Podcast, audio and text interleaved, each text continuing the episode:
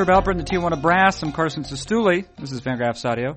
My guest in this edition of Fangraphs Audio is the managing editor of Fangraphs himself, or I should say the managing editor of Fangraphs himself, Dave Cameron. And in what follows, as he does every week, Dave Cameron analyzes all baseball.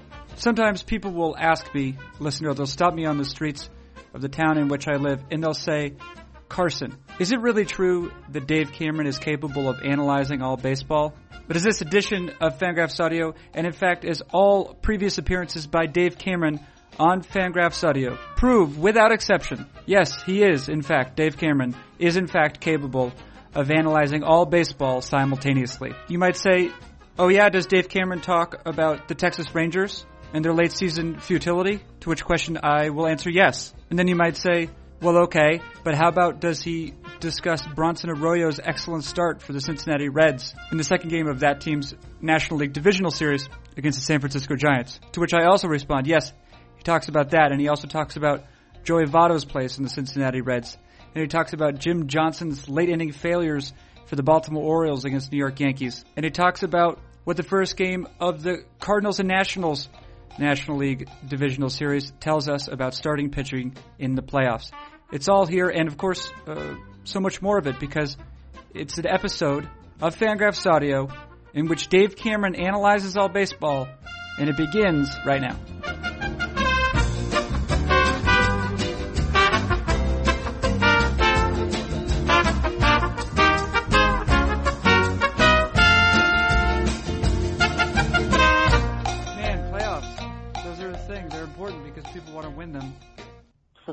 And then uh, the other team wants you not to win them. They want to win the playoff game.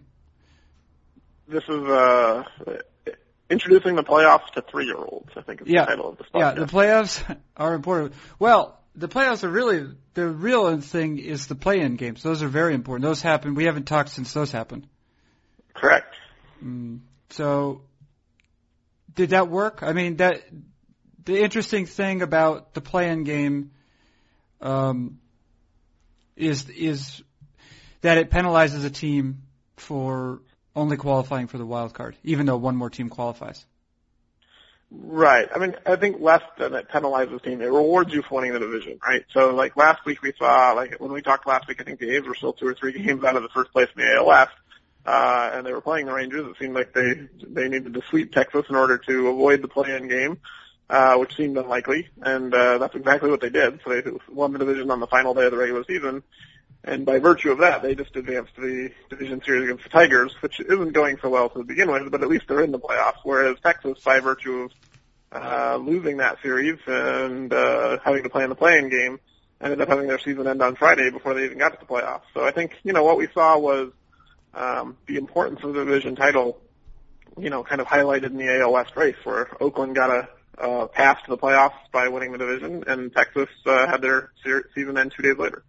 A lot of hand wringing uh, concerning um, the Texas Rangers, and I, I guess um, their inability to uh, to seal deals uh, because now they've uh, what well so uh, they lost in the World Series two years ago. Last year they were within a strike a couple times, um, and this year they weren't even able to get into the playoffs um, after having a, a sizable lead in the middle of the season. Is that um, now we know that these are things, or I should say, are these things that could happen randomly? Well, sure. I mean, you know, we've seen ra- random events happen before that uh, are improbable, like people winning the lottery. So, you know, we know that um, things don't always have a narrative behind them, and there isn't always a uh, character clause that goes along with teams fading in the second half of the season. Uh, but I do think it's interesting that, you know, for the third year in a row, the Rangers finished in a somewhat disappointing manner. Uh, you know, maybe two years ago you wouldn't necessarily have pegged them as the best team in baseball, so saying that they only lost the World Series is disappointing might be a little bit of a reach. But, you know, I think last year most people expected them to do really well in the playoffs, and they they came really close, and uh, as you said, couldn't seal the deal a couple times being one strike away. This year they got off to a start in April, I think that raised expectations uh, because they were so good that first month of the season. I remember there were discussions on Twitter uh, over whether we'd seen a team that was this good across the board in, you know, 20, 30 years. Who were putting the Rangers in the in the class of the 99, 1998 Yankees and kind of discussing like how many games could this team win, how much they to win the division by. You know, when they had a seven or eight game lead over the Angels in April, it seemed like it was a foregone conclusion that they were going to run away with the AL West. And then in the second half of the year, they just, uh, you know, sputtered. And uh, down the stretch, you know, a five-game lead with nine to go is a pretty sizable advantage, and they frittered that away. And then, you know, a one-game uh, winner-take-all game against uh, Joe Saunders at home, you, you should be able to win that. And they scored one run. So, you know, I think that uh, the Rangers have done a lot of poor things when it mattered, and you know, whether that's a sign of a lack of character or a lack of talent or randomness is hard to say for sure. But um, you know, I think if you're a Rangers fan, you have to be frustrated with how the last three years have ended. There was a plate appearance, and of course, Josh Hamilton did not have a very good last week of the season. Uh, there was well, really last, last two months. Is that true? I mean, because I know that you had written about his plate discipline at one point. Uh, at a certain point in the season, he appeared to be succeeding in spite of uh, a total lack of discipline. About a month later, I think you wrote a follow-up, uh, w- you know, which seemed to suggest that his plate discipline woes had caught up with him and, and so what happened after that? I mean, did, was he, did he go, did he regress a little bit upwards? What happened after that? Yeah, so basically, April and May, he was amazing, and that's when I wrote the article, Josh Hamilton, King of Swings, that noted that he was basically succeeding with an approach that no one had ever succeeded in baseball before. We've seen guys like Vladimir Guerrero, Nomar Garciaparra be really good aggressive hitters, but they made a lot of contact, and Josh Hamilton wasn't making a lot of contact and was still really good, which was uh, which was unusual. And, uh, you know, that caught up with him in June and July, especially in July. He was horrendous. I think he posted a WRC plus of 48 in July. Um, he got benched for a few days actually because he was so bad. Um, you know, in August they talked about how he was making some adjustments. His numbers rebounded, but it was almost entirely a, a BABIP adjustment. Uh, there wasn't really any evidence in his plate discipline numbers that he was taking more pitches or that he was uh, really improving his selectivity. And in August he posted his highest strikeout rate of the season. So he was a slightly above average hitter in the last couple months of the year, but well below average in the in the previous two months. I think over the course of the final four months of the season, he posted a WRC plus of about 110, which is you know not the worst thing ever, but it's not very good for a guy who's uh, you know supposed to be an MVP level bat and makes uh, you know routine guffaws in center field when balls are hit right at him in important situations. He had a, a plate appearance in that play-in game against Brian Matusz that I believe yep. was a, a three-pitch strikeout including at least one pitch that was well within the zone. And he didn't, it's not that he just struck out, but it, it looked like that was a foregone conclusion. He looked hopeless, and that was the final at bat, uh, his final at bat, probably as a Ranger, uh, certainly of the season. It was, it came, it took place in the eighth inning. Um, and Matusz just overpowered it. And now Matusz has turned into a pretty good left-handed reliever. Um, but for a player of Josh Hamilton's talent to look just completely hopeless, uh, you know, that's frustrating. And I think that's why the, the Rangers fans let him know it and let it, you know, gave him some boos and probably, uh, helped hasten his exit from the team. Because when you have your best player, theoretically your best hitter at least, um, at the plate in a play-in game situation where, you know, it's win or go home, you want to at least see them put up a fight. And Josh Hamilton looked like a three-year-old in that at bat. And, uh, you know, I think kind of typified the, um, frustration with Hamilton is that he can be very, very good and very, very bad in the same game even. And so, um, you know, when you have expectations for a guy with Hamilton's talent, to watch him be that bad is, is tough. Okay, now uh, we have you here, and we have the playoffs going on. I don't necessarily mean I, I don't need to uh, construct the narratives for you or push you in one way or the other, but I'm I'm curious as to at this point what is exciting you apropos the the playoffs? What's what what are you thinking about?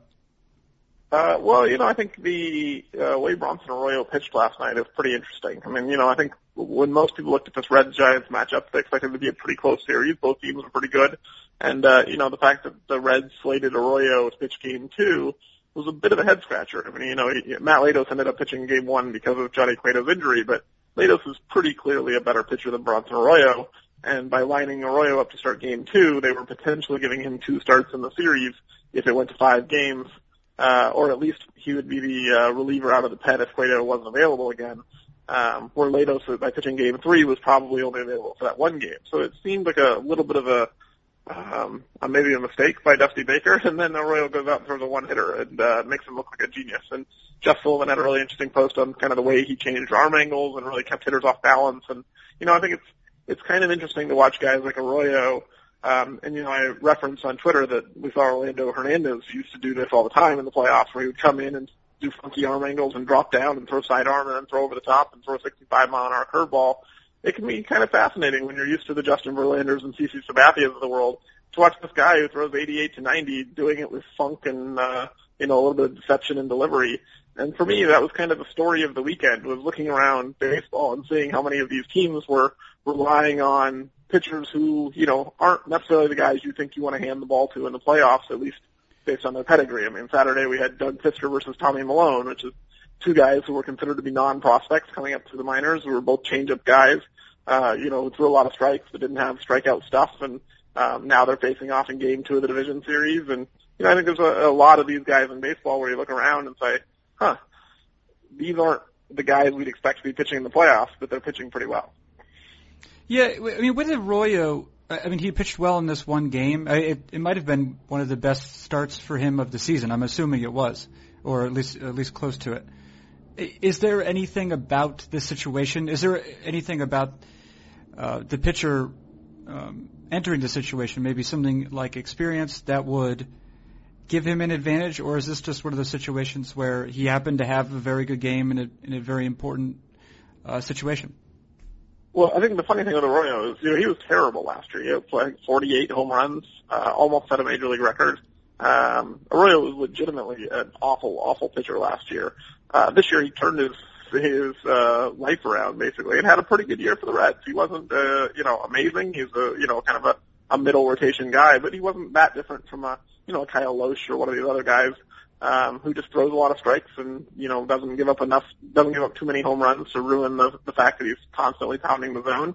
And uh, you know, it doesn't get a ton of strikeouts, but it was a serviceable number three or number four starter.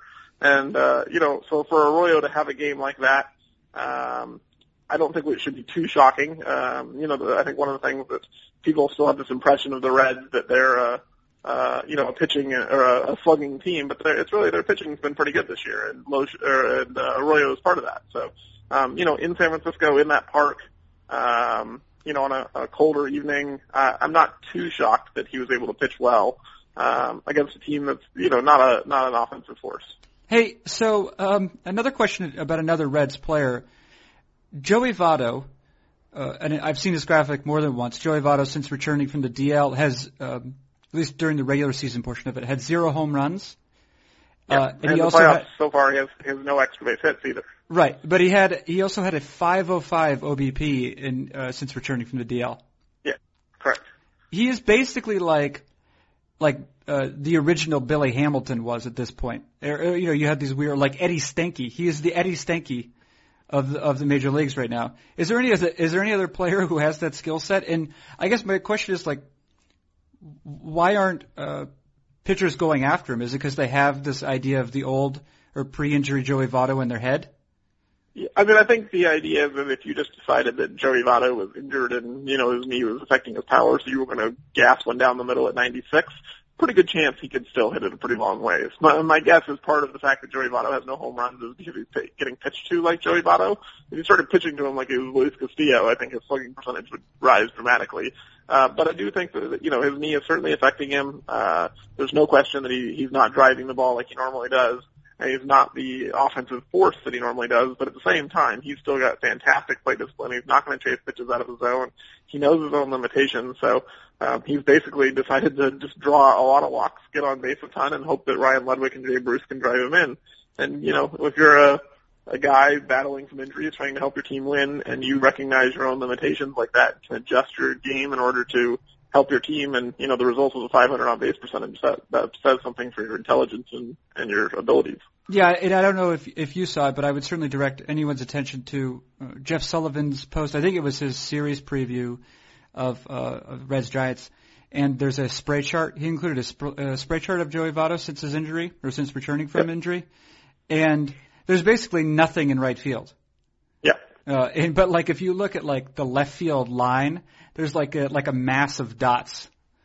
Uh, right. I think you know Votto has traditionally been an opposite field power guy.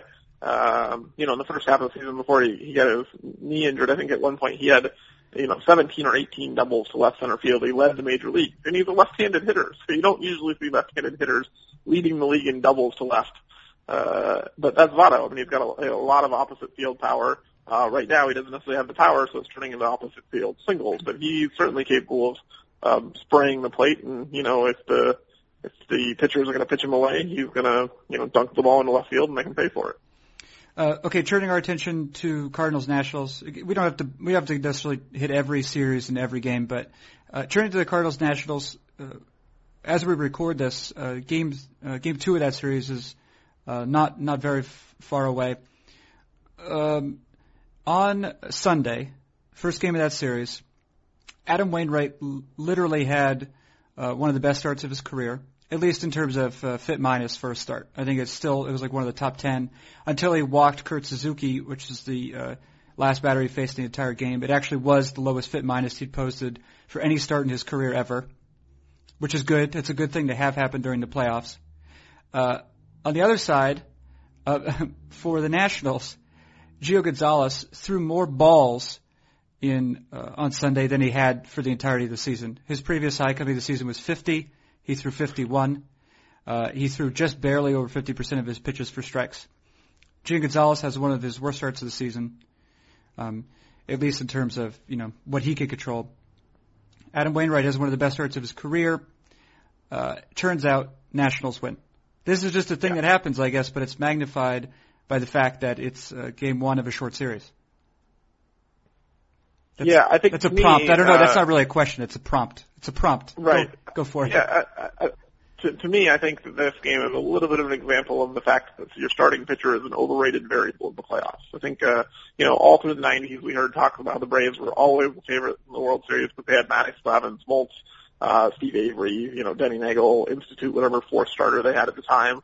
You know, the recent Phillies teams with Roy Halladay and Cliff Lee and Cole Hamels and Roy Oswalt and Vance Worley were, you know, supposed to be, uh, the, the favorites to win multiple World Series. They did win one, but, uh, you know, I think overall we've seen that the the teams that have amazing playoff rotations don't win as often as they might be expected to based on how how much they're talked up as having a big advantage. Even Detroit this year, you know, has probably the best playoff rotation with Verlander and Fister and Scherzer and Anibal Sanchez. Um, you know, and they're up two games to nothing in their division series, but I don't know that anyone is necessarily looking at them as the you know the best team in the in the playoffs, even though their their rotation is really good. Um, and so yesterday, I think you know is a, a good example of um, you know when you have a, a starter perform well, that doesn't necessarily just mean you're going to win the game. The bullpen is a really big variable in the playoffs, and uh, probably a bigger variable in October than it is in the regular season. Um, when you can really afford to go four, five, six innings with your bullpen if you need to be. Gio Gonzalez was extremely wild, but they were able to um, you know kind of let him get through five innings, but if he would have really gotten in trouble and started giving up some hits, they could have taken him out, you know, in the second or third inning if they needed to when he was walking the world. Um, and as it turns out, their bullpen was excellent down the stretch and didn't didn't give up any runs in the last four innings. And so, um, you know, as good as Wainwright was, the, the Cardinals bullpen ended up blowing the game late.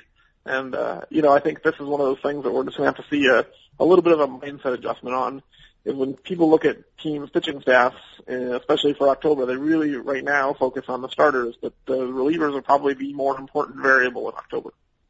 Right, and uh, I guess having Tyler Moore is also very important.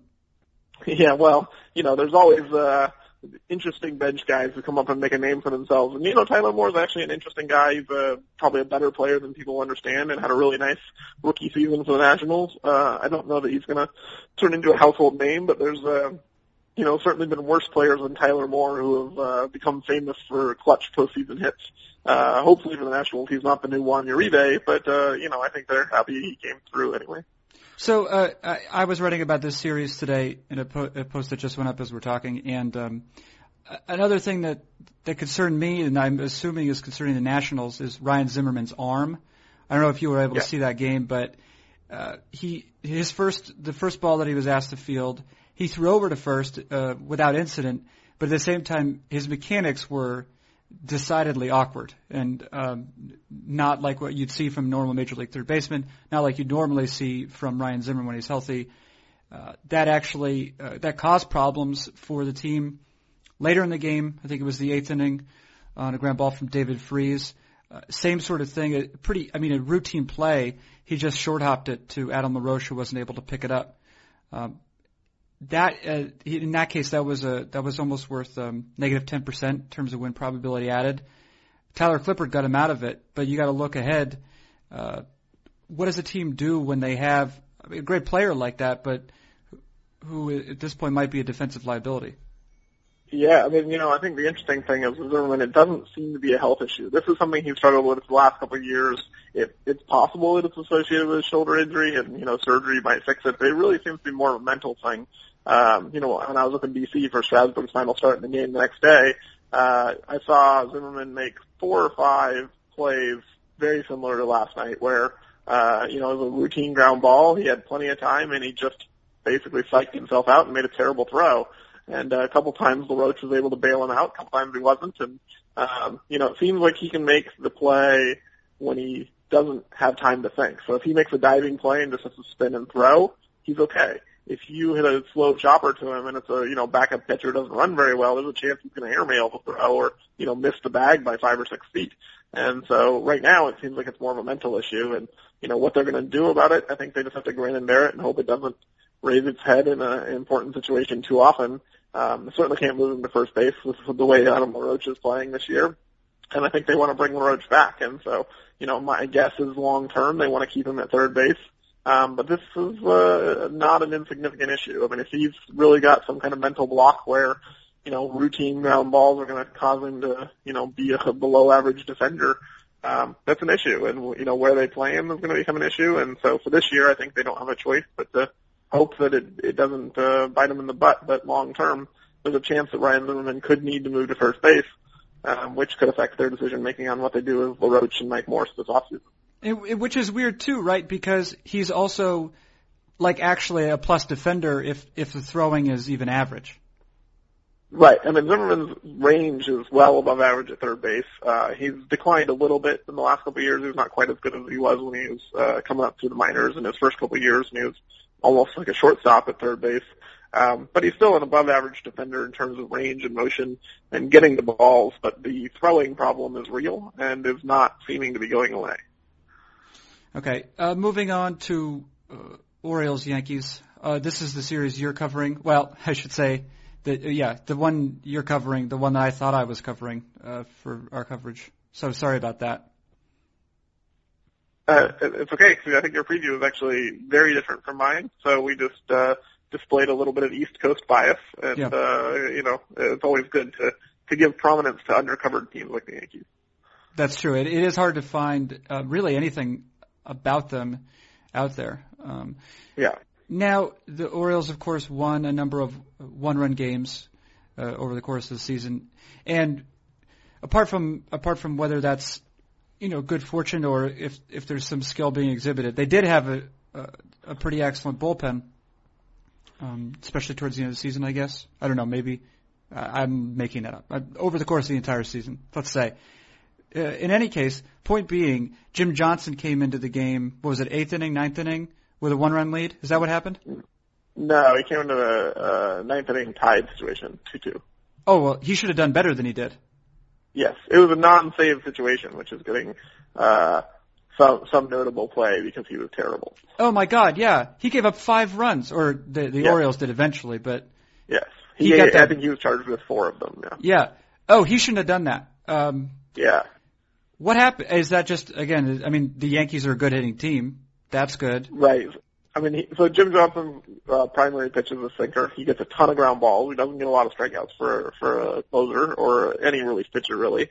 Um, and for whatever reason last night, his sinker was not sinking. He threw a pitch to Russell Martin that was belt high and sat down the middle, and you know uh, Martin was able to jump on it. And basically for the entire night, everything he tried to throw down in the zone was a little too high, and Yankee hitters took advantage. Right, and that that's a bad thing to have happen because these are what we call high leverage innings, Dave Cameron. Right. I think the problem with having a guy like Johnson as your closer, not that Johnson isn't very good uh, and a useful piece of a bullpen, but he's kind of a one-trick pony. So, like, you know, if his sinker isn't working, there's not a lot else he can do uh, in order to get hitters out. And so, you know, I think with uh, a lot of premium closers, they've got two two plus pitches usually, sometimes three, but usually more like two. Where if their fastball command is off, they can go to their breaking ball, or if they're, uh, you know, if they have a changeup, they can throw that Um, with Johnson, it's really here comes my sinker and good luck. And so when his sinker's not working, um, you know, there's not a lot the Orioles can do about it. They can't, you know, call other pitches. They can't really adjust their game plan because he's only really got one thing he can do. He does it really well. Um, but I would say that of the playoff closers, Johnson's one that, you know, maybe a little less, uh, uh, I don't know what the right word is. I'd have a little less confidence in Johnson than some of the others. He had, uh, I think it was like 13. I don't have the numbers right in front of me, but like maybe like 13 more saves than strikeouts this year. Yeah, he's not not a strikeout guy, uh, and he got a lot of really uh, you know interesting saves where you know the couple guys would get on base and he'd get out of it or he'd get a double play. Uh, you know, I think his skill set is really better suited to like a seventh or eighth inning role where if the starter puts on several guys with no out or one out, you could go to a guy like Johnson and get a double play. Um, that's really kind of how these high ground ball pitch to contact relievers are usually used. Uh, bringing him in a situation where there's no one on base, the ground ball isn't quite as useful. Uh, and a lot of times you'd rather have a strikeout in a in a you know one run game where you don't want to give up any base runners or any runs. Um, so you know, not that I think Johnson should lose his job, but I wouldn't be shocked if he wasn't a closer you know, for the next five or six years, he might get another year or two before his stuff starts to degrade, degrade a little bit, and he ends up back in a more of a ground ball specialist setup role. Now we've heard of there are obviously uh, there have been talented relief pitchers with just well there's at least one of them who throws only a cut, fa- cut fastball. It's Mariano Rivera, um, unless we count Mark DiFelice. Does he count? I think he threw mostly cut fastballs. Yeah, he threw that 82 mile an hour thing, whatever it was. But I don't, I don't think we can count him as a good reliever. Kenny, uh, Kenley Jansen uh, throws mostly a cut fastball. Right, but it's uh, you know I think the the guys who succeed with this one pitch kind of thing get swing and misses with this one pitch, right? So like uh, they can change locations, they can you know kind of uh, mix up the planes, uh, mix up velocity, getting swings and misses, I think, is a little different than getting ground balls. And that's why, you know, I think Johnson's historically unique in that you just don't see these extreme 65% ground ball guys who don't get any strikeouts in the ninth inning too often. Yeah, yeah, I don't know. It's, it's a good point. Old Jimmy Johnson. Old Jimmy Johnson. So I don't know, Cameron. Isn't he the the, the Cowboys coach with the crazy hair? He was, yeah. The, so listen, we just talked about the playoffs, but that's only what eight teams at this point. What's going on? Uh, yeah. Are the other 22 teams? We had a couple of managers hired. Terry Francona was hired. Jim uh, by the Indians. Jim Tracy was fired by the Rockies.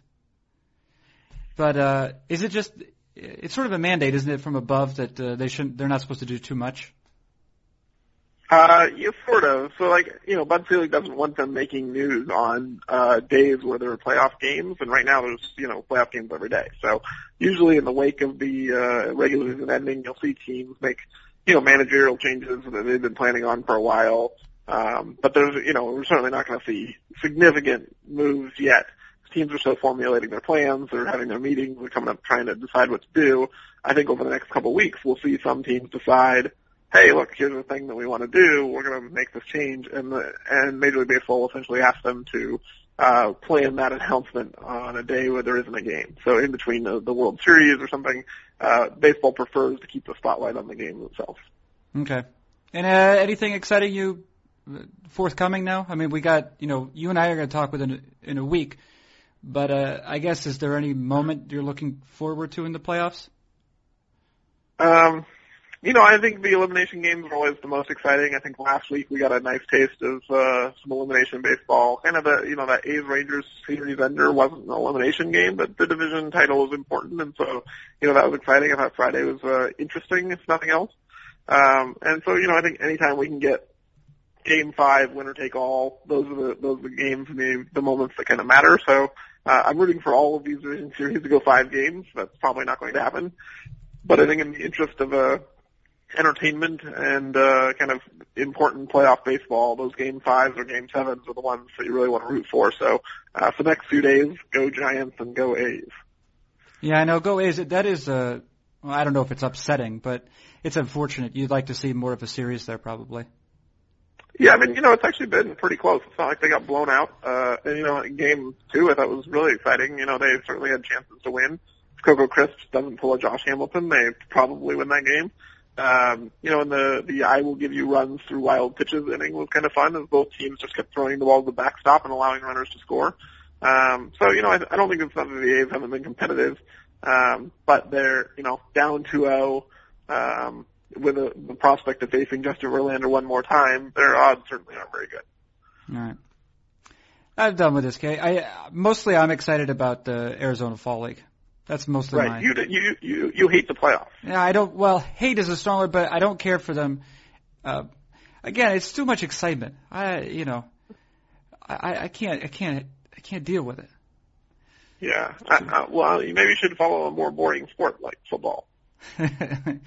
no, I don't want to do that either. I like it there every day. The Arizona Fall League's about to be what we talk about the seventh. This is the seventh we're on. The eighth already. So the Arizona Fall League starts tomorrow. Big Arizona Fall League starting tomorrow. Is Mike Zunino going to be there? Or did he? Uh... Zunino is going. To, yeah, he's going to the Arizona Fall League. I think the Mariners uh, are sending a uh, a decent representation this year because a bunch of guys missed time with injuries and uh, need need to get some work in. You know, I was looking back uh, over last year's numbers, and you know who acquitted himself nicely was Forrest Snow, who has a funny name. Yeah, uh, he does. And uh, but he uh, he pitched well last year. What what happened to him this year? his command fell apart. So, like last year in the Arizona Fall League, Forrest Snow was a kid out of the University of Washington. I think he was like a 27th round pick or something. Uh, started throwing hard and threw strikes and pitched really well and got people excited and drew a lot of Doug Fister comparisons. And then he showed up in Tacoma and he didn't have any command whatsoever. And he couldn't throw strikes and he was walking the world and they demoted him to double A and put him in the bullpen. It didn't really help. So, uh, when you're a command guy without a good, without good stuff and then your command goes away, your prospects got to stick the hit. Yeah, you think? That might, Yeah. yeah, that might happen. Yeah, well, all right. Okay, well, the Arizona Fall League's going to start. I, I'd suggest everyone watch that. Except you can't. You're right. Everyone should go to Arizona and ignore the playoffs. Yeah, but yeah, that requires going to Arizona. So there's a lot of problems with this. All right, Cameron. Well, going going to Arizona in October isn't terrible because right now it's like 45 degrees outside, so Arizona actually sounds okay. It's, Yeah. Going to Arizona in July is terrible. yeah, don't go there. Don't go there in July. I think the AFL games might be free, or at least very in- inexpensive. Yeah, I don't think they charge. Yeah. Uh, I've never been to one. You ever been to one? I've never been to the Arizona Fall League actually. It seems pretty amusing to me. Yeah, I mean, I think like if you uh, looking for a reason to take a vacation in October, it's not a terrible baseball vacation to take. Uh, for me, I like the playoffs, so it's always, do I really want to skip out on postseason baseball to watch a bunch of mediocre prospects play? The answer is usually no. They're not. They're not. They're not mediocre. Usually, I mean, some of them are. Some of them are the very best ones. The, the, the, the pitchers are all mediocre. Like, y- yes, Yeah. you can say, oh, I'm going to get see two hitting prospects play against each other, but they never actually match up. They just kind of like one watches the other hit at the same time. Right. Uh, well, uh, the- well, Gerrit Cole. Gerrit Cole was in the Arizona Fall League last year. Okay, so there was one pitching one prospect of note. pitching prospect. Yeah.